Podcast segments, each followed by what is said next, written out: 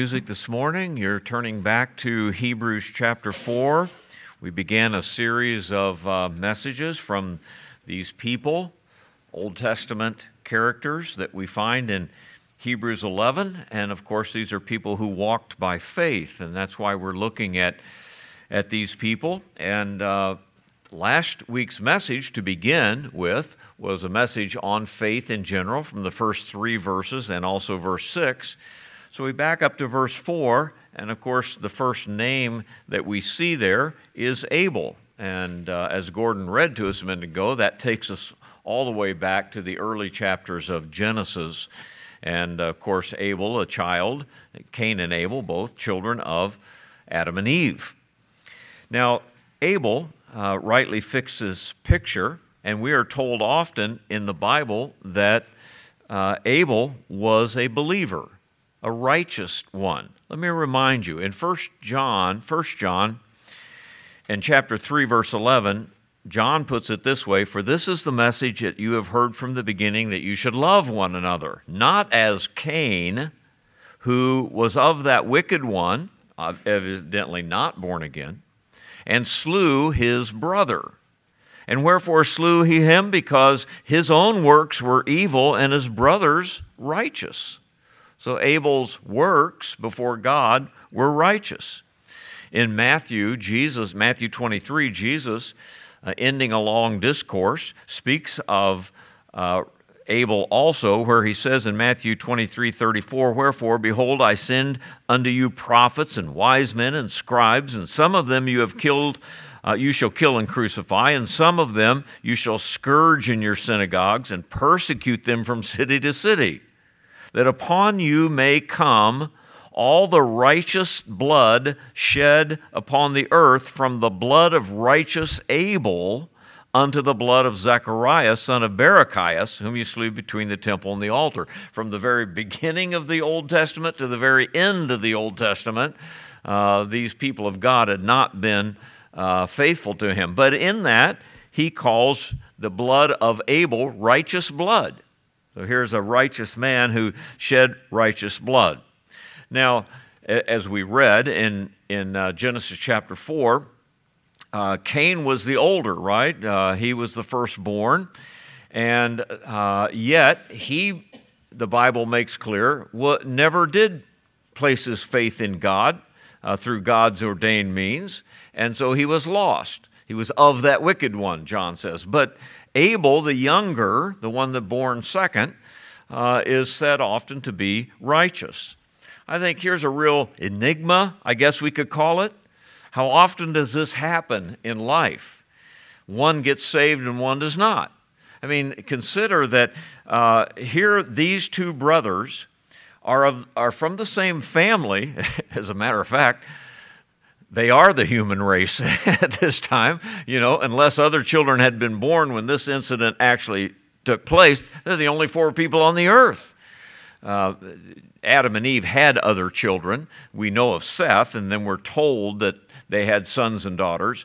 But whether they were born at this time, I don't know. But so, so here are four people who ought to pretty much know what's going on between themselves and God.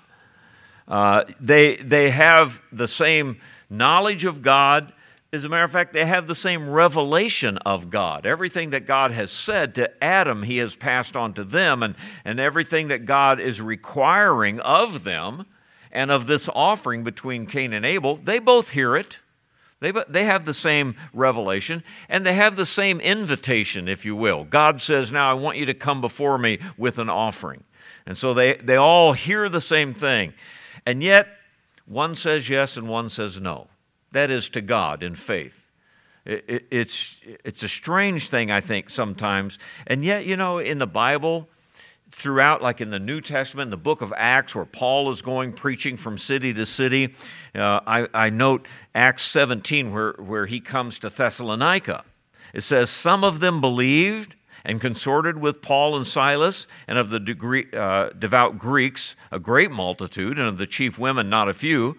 But of the Jews which believed not, moved with envy. You find the same thing, uh, uh, you know, on Mars Hill and other places. Everybody hears the same message, they hear it from the same person. Some believe, some do not. And so that's the way it goes. Uh, we've observed it in life. I think you have. As a matter of fact, I, my thoughts went back to my teenage years when, uh, though I was saved at 11 years old, it wasn't until 16 that I really started living for the Lord at all because then I could drive and go to church on my own 50 miles each way as a teenager. And I went Sunday morning, Sunday night, Wednesday night. I loved it. I, I wanted to go all the time. And uh, I grew. Uh, I grew up with two boys. Uh, now, I, I'm two years older than my younger brother, Joe. So we're two years apart. There was another family in town. Our parents worked together at the university.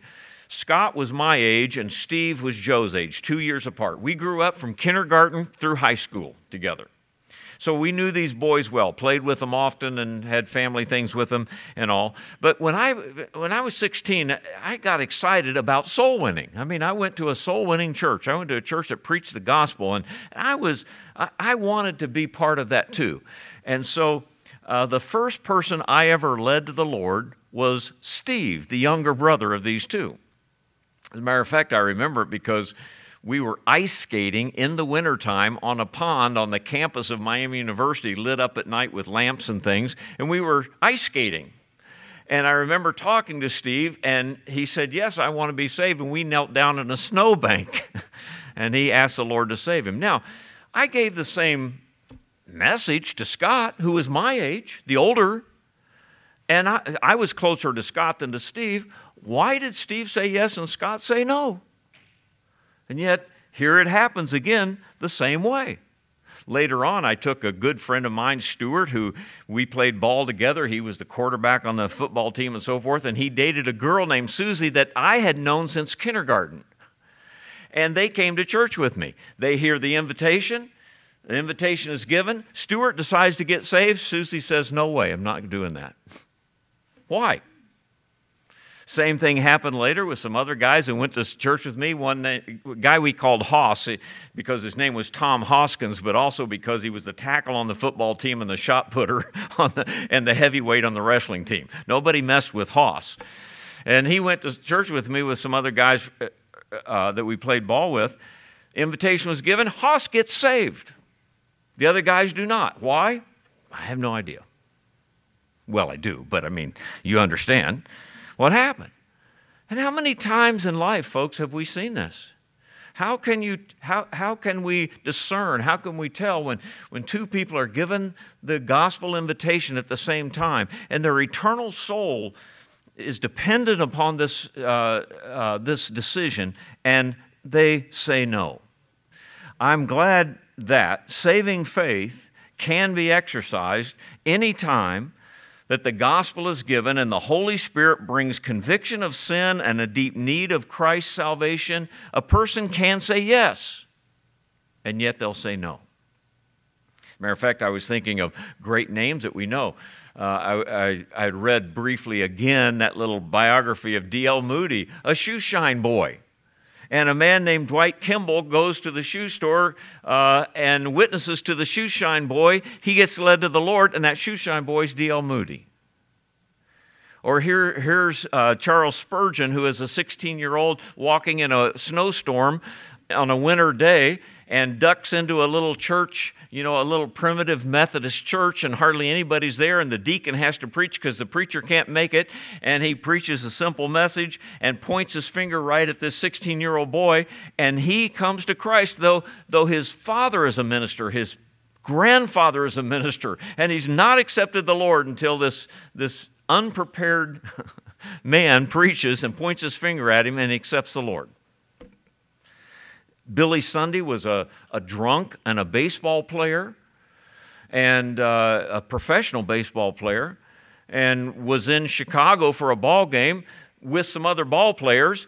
They had they, they drank too much. They were sitting on a curb on a on a street in Chicago, and somebody comes by and says, "Wouldn't you like to go down to Union uh, uh, rescue mission and hear the gospel. They say no. Moody say, or I mean, Sunday says, yeah, I think I'll go. He goes and gets saved.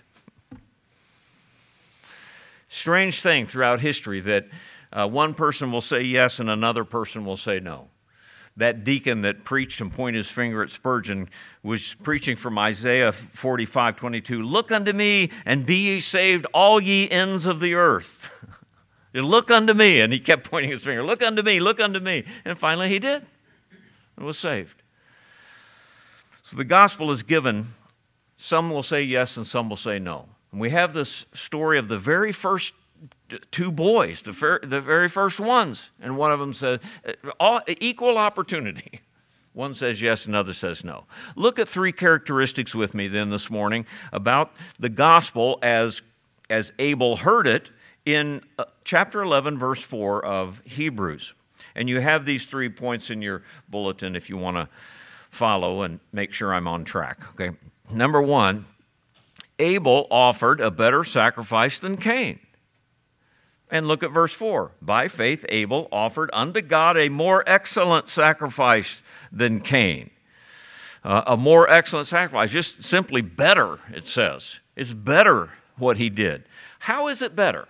How is the sacrifice of, of Abel better than, than what Cain brought? We, we can say this it was not it was not in quantity that, that uh, Abel brought more stuff than Cain brought. As a matter of fact, it, it very well could be that Cain, uh, Cain brought a lot more stuff because he brought the vegetables. He was a farmer. He brought, you know, he brought everything that he had, and, and Abel just kills a lamb and that's it and brings that. Not even quality in the, in the sense that uh, what, what God grows out of the earth and what a farmer produces is good stuff. And what a herdsman keeps in a, in a flock of sheep, that's good stuff. I mean, it's all good stuff. It's all grown out of God's earth. What, what is the difference? The difference is in the kind of offering that it was. So in chapter in Genesis chapter 4 we read in the process of time it came to pass that Cain brought of the fruit of the ground an offering unto the Lord and Abel also brought of the firstlings uh, of the flock. And the Lord had respect to Abel's offering, he did not have respect to Cain. Now, notice that something about both of them. First, in that verse, both of them had a specific time to come. God had said, it's time to bring an offering. Both of you bring an offering to me. Maybe, maybe Adam was included in this. I don't know. Maybe there had been previous times, but we're not told that. As, as Gordon had indicated, as far as we know, this was the first time such a thing like that happened. At least it's the first time it was recorded. And so both of them have the same invitation to come. Not only that, a specific place to come. Come before me, bring it. Some people believe that that the altar before God was actually at the door of the old Garden of Eden where the cherubim protected it. And that became the altar of God, and they brought their offerings back to that place. Maybe that's so. We're not told that in so many words. Uh, but anyway, they have the same invitation, they're going to the same place. As a matter of fact, of course, they have the same, they have the same information whatever God said to Abel, he had also said to Cain. It was, eh, eh, you know, he didn't trick Cain into bringing the wrong thing. They all had the same opportunities, but Abel brings a lamb and Cain brings vegetables. And we're told in no uncertain terms that the lamb is acceptable to God, but the vegetables are not as a sacrifice, as an offering. Now, why is that? Well, we understand, of course, we know that the Bible explains abundantly later that without the shedding of blood, there's no remission of sin. It, it's the blood that's required. How did they know that? Well, all the way back to chapter 3 of Genesis and verse 21 is where Adam and Eve had sinned. And when they sinned, they said, Oh no, we're naked. Now, by the way, that's always been an obvious sign of rebellion against God to a sinful body, a sinful person to uncover themselves. But so, so what do Adam and Eve do? They go get some fig leaves and uh, sew them together and try to make clothing out of leaves. And God says to them, That's unacceptable, if you remember. So God makes coats of skin for them. And where did these coats of skin come from? From the death of an animal, from the blood shed of an animal. And now your covering is acceptable to me. You might say, What's wrong with fig leaves? You know, I mean, you make salad out of them. Why not make clothes out of them, right? I mean, what's wrong with fig leaves? Nothing in the sense of, of fig leaves any more than Cain's vegetables. But if God says to cover sin, blood has to be shed, then the vegetable is unacceptable and the fig leaves are unacceptable. And so God shed the blood of that goat and brought it.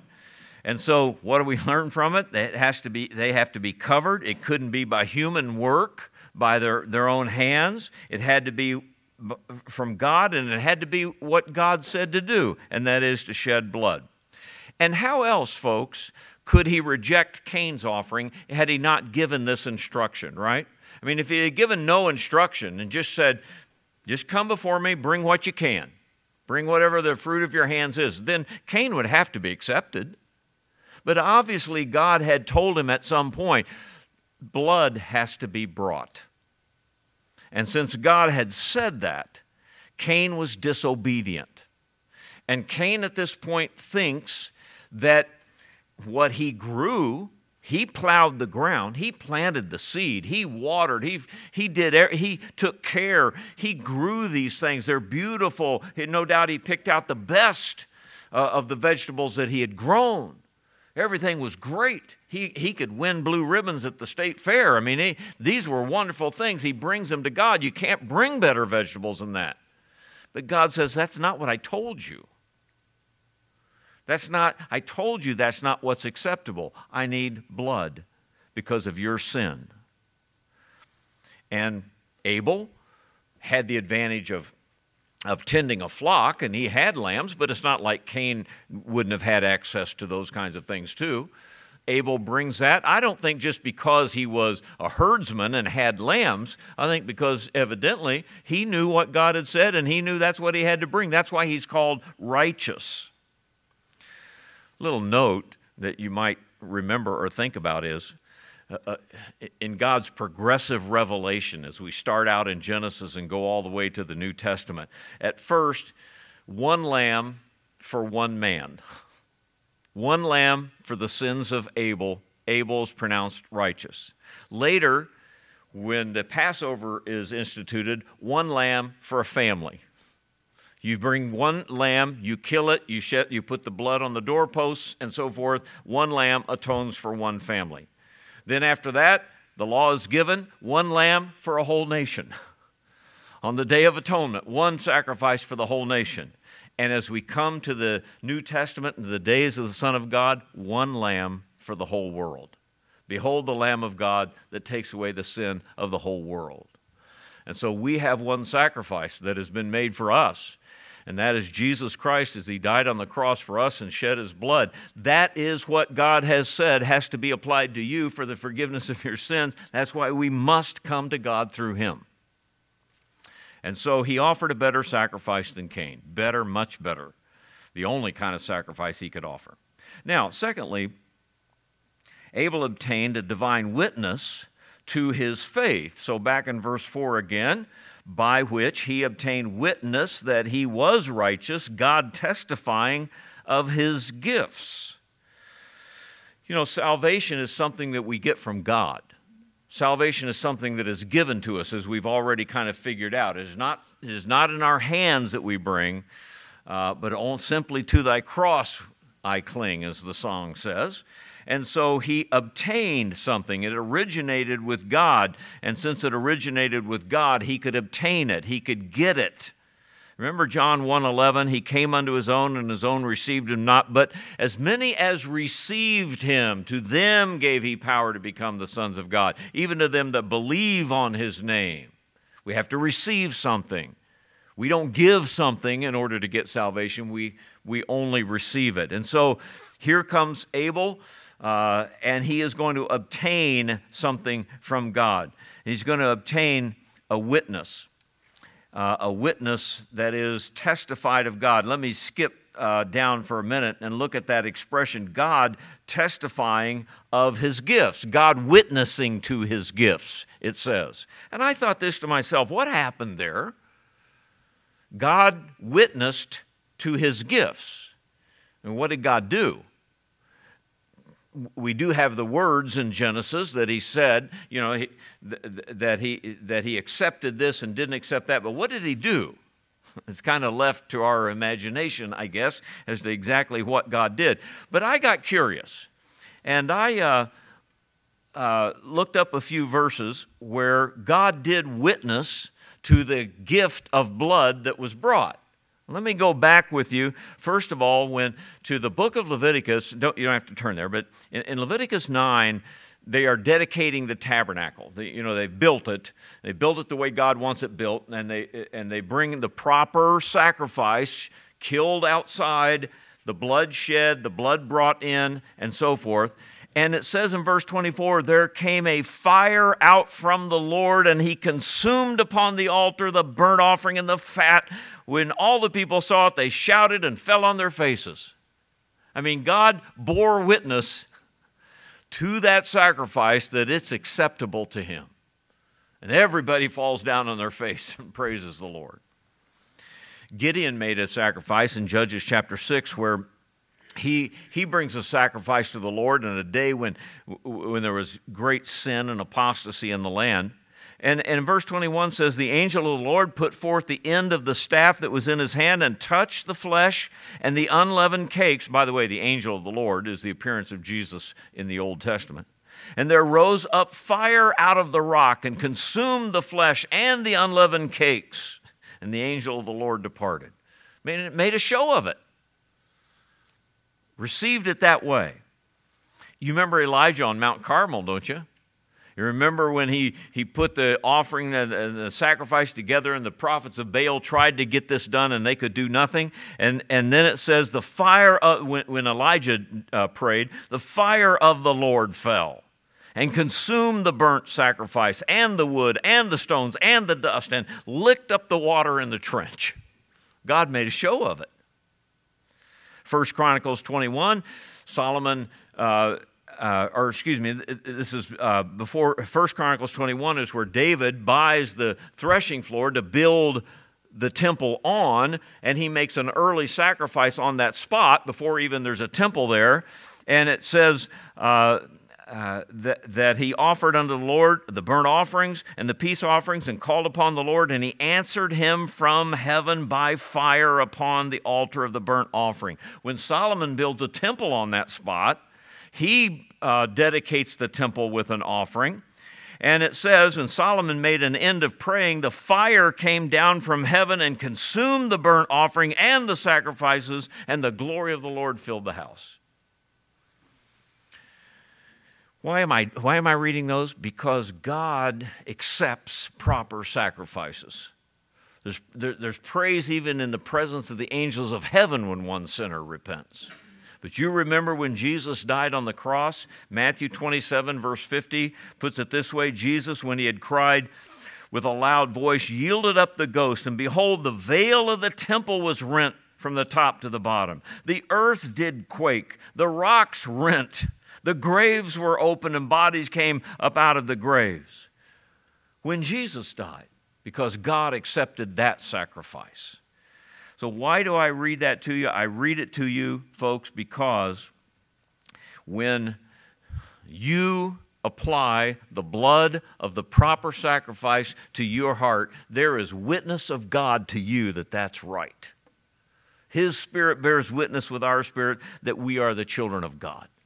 If you can go back in your memory to the day you got saved, you know what I mean. Now, it's not fire from heaven in the age of grace and miracles that happen around us. It is that strong testimony of the Holy Spirit that just entered in and took up residence in your heart, and you say, Praise God for this. I've told you, I don't know how many times, uh, when I was 11 and got saved on that Sunday morning at a church, and so, and a man showed me how to pray and asked the Lord to save me. And I walked out just as an 11 year old boy, and I could only think of that that statement, white as snow, you know, I, and just everything about it was white as snow. And I, I could have sung in the choir that morning. I mean, I, you know, I, it, it was great. Because the Spirit bears witness to that. And I think uh, er, er, er, from, from biblical history up to the time Jesus died, God bore witness to the fact that when his sacrifice is properly applied and properly made, uh, it's a wonderful and great thing. Now, I'll make one more statement about that expression there because it says he brought a more excellent sacrifice than Cain, by which he obtained witness that he was righteous. Righteous means, of course, your account is justified before God. As a matter of fact, we use that, we use that term justified. Uh, you are made right with God. Justification has taken place. And how does that happen? It happens by faith. You know, uh, Abel is called righteous in all of these uh, verses in the New Testament that speak about him. Righteous Abel. But do you remember that when Abraham's faith is often spoken of, like in Romans 4 2 and 3, uh, referring back to, to uh, Genesis, if Abraham, for if Abraham were justified by works, kind of like Cain tried to do, he hath whereof to glory. That is, I glory in myself. But you can't glory before God. What saith the Scripture? Abraham believed God, and it was counted to him for righteousness. What did Abraham do? What did Abraham understand? Whatever God told him. And basically, it was the promises, the Abrahamic covenant that he had given to him. Abraham says, Whatever you say, Lord, I believe. And that was counted to him for righteousness.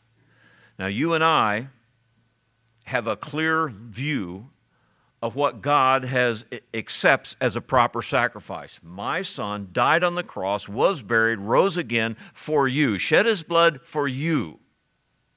And just as Abraham believed God in his day, and that was counted to him for righteousness, you must believe God in our day of that sacrifice that was made for you. And when you do, then it's counted to you for righteousness. You're, you, you, have a, you have an account, and that account has all the sins against you.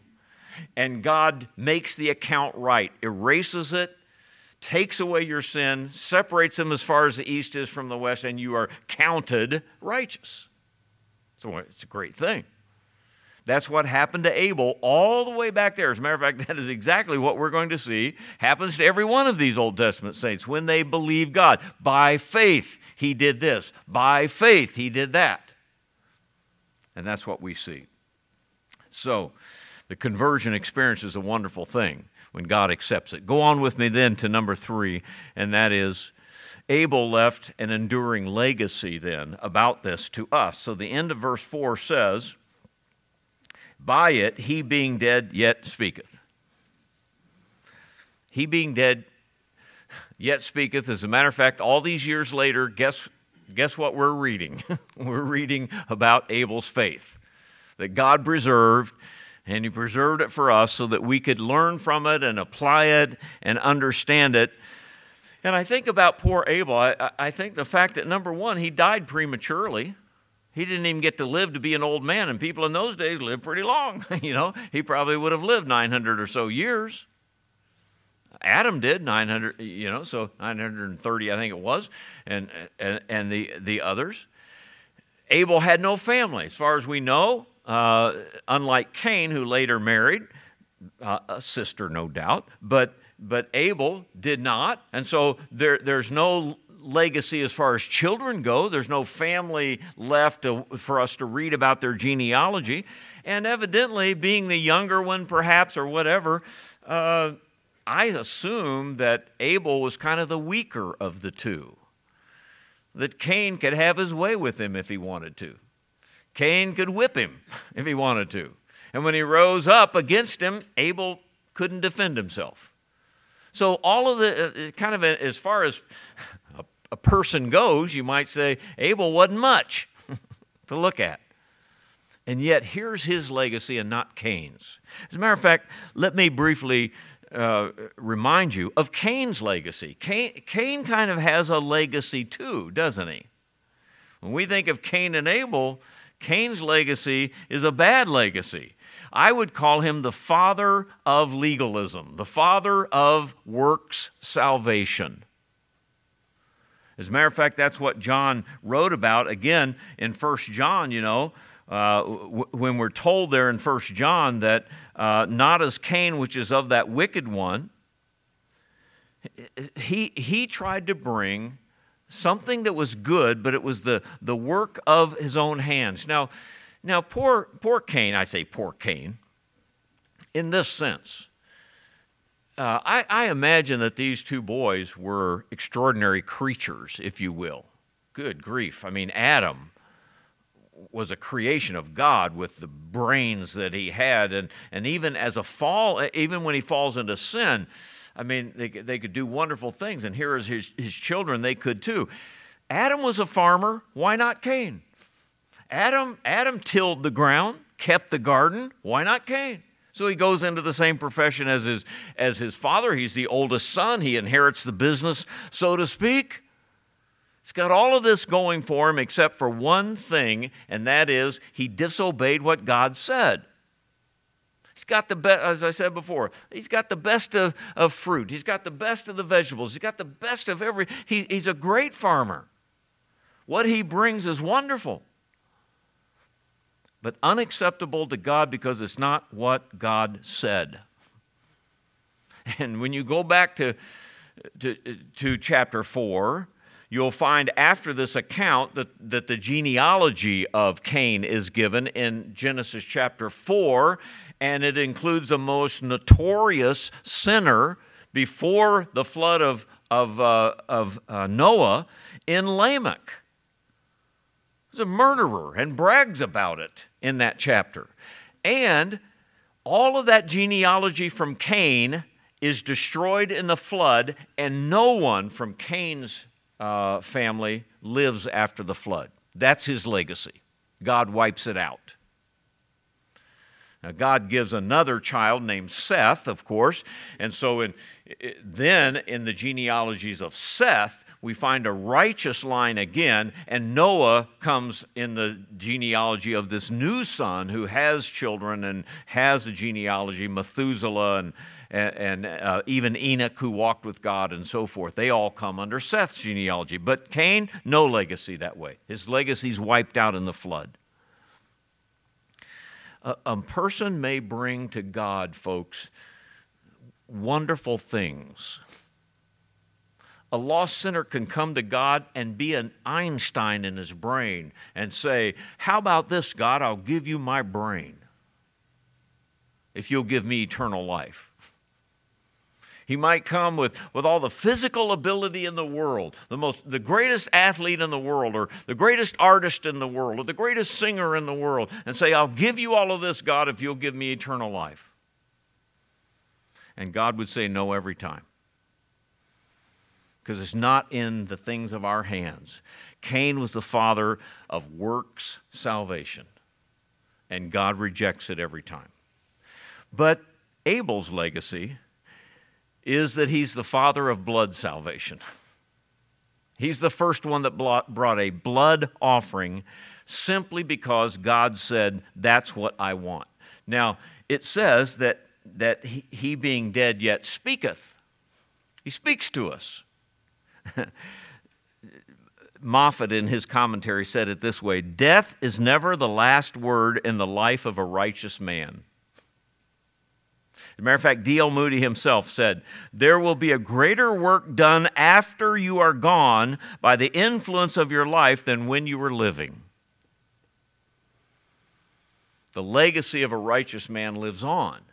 And the legacy of, of, of Abel then lives on as our, as our example, not Cain. And yet, Cain, as far as human standards will go, head and shoulders probably above Abel. God did not accept him and accepted accepted Abel. And what is then Abel saying? Number 1, let me put it this way. We are sinners and need to be redeemed. You gotta, you gotta come before God. You've got to get, you have to obtain this righteousness from God. We are sinners and we need it. And secondly, it has to be the blood of an innocent one that will atone for your sins. And those, when, when the blood of a lamb, which can only cover sins for a while, the blood of a lamb, it had to be a spotless lamb. It had to be one without blemish and so forth. And of course, Jesus Christ comes as our sacrifice without sin, without spot, without blemish, and dies for us on the cross. And faith then is the placing of your trust in that that God has said to do. And God has said, You must place your faith in the Lord Jesus Christ. Let His blood wash you from sin. Not your works, not your brains, not your physical ability, not all of that, not your money.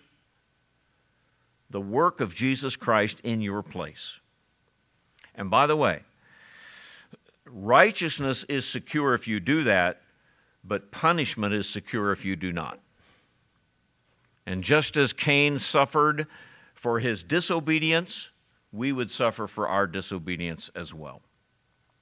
Look back uh, quickly, a, cha- a page before, probably in chapter 7 of Hebrews, in verse 25 a wonderful verse stated there wherefore he is able to save them to the uttermost that come unto God what?